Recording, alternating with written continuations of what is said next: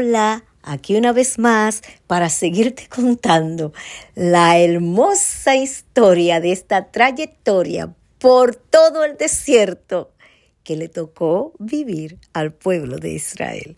Y dice, Toda la congregación de los hijos de Israel partió del desierto de Sin por sus jornadas, conforme al mandamiento de Jehová, y acamparon en Refidín, y no había agua para que el pueblo bebiese.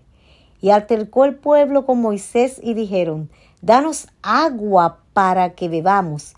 Y Moisés les dijo, ¿por qué altercáis conmigo? ¿Por qué tentáis a Jehová?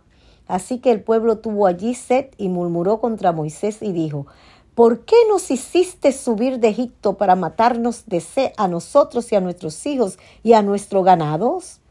Entonces clamó Moisés a Jehová diciendo, ¿qué haré con este pueblo? De aquí a un poco me apedrearán.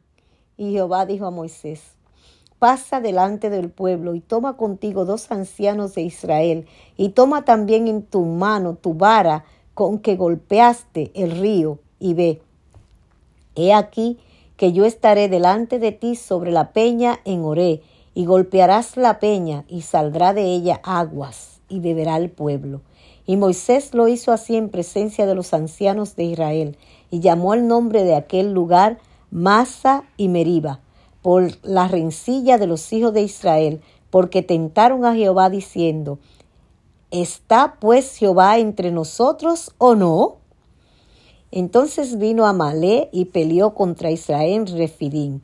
Y dijo Moisés a Josué, Escógenos varones y sal a pelear contra Amalek. Mañana yo estaré sobre la cumbre del collado y la vara de Dios en mi mano. E hizo Josué como dijo Moisés, peleando contra Amalek.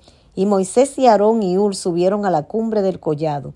Y sucedía que cuando alzaba Moisés su mano, Israel prevalecía, mas cuando él bajaba su mano, prevalecía Amalek.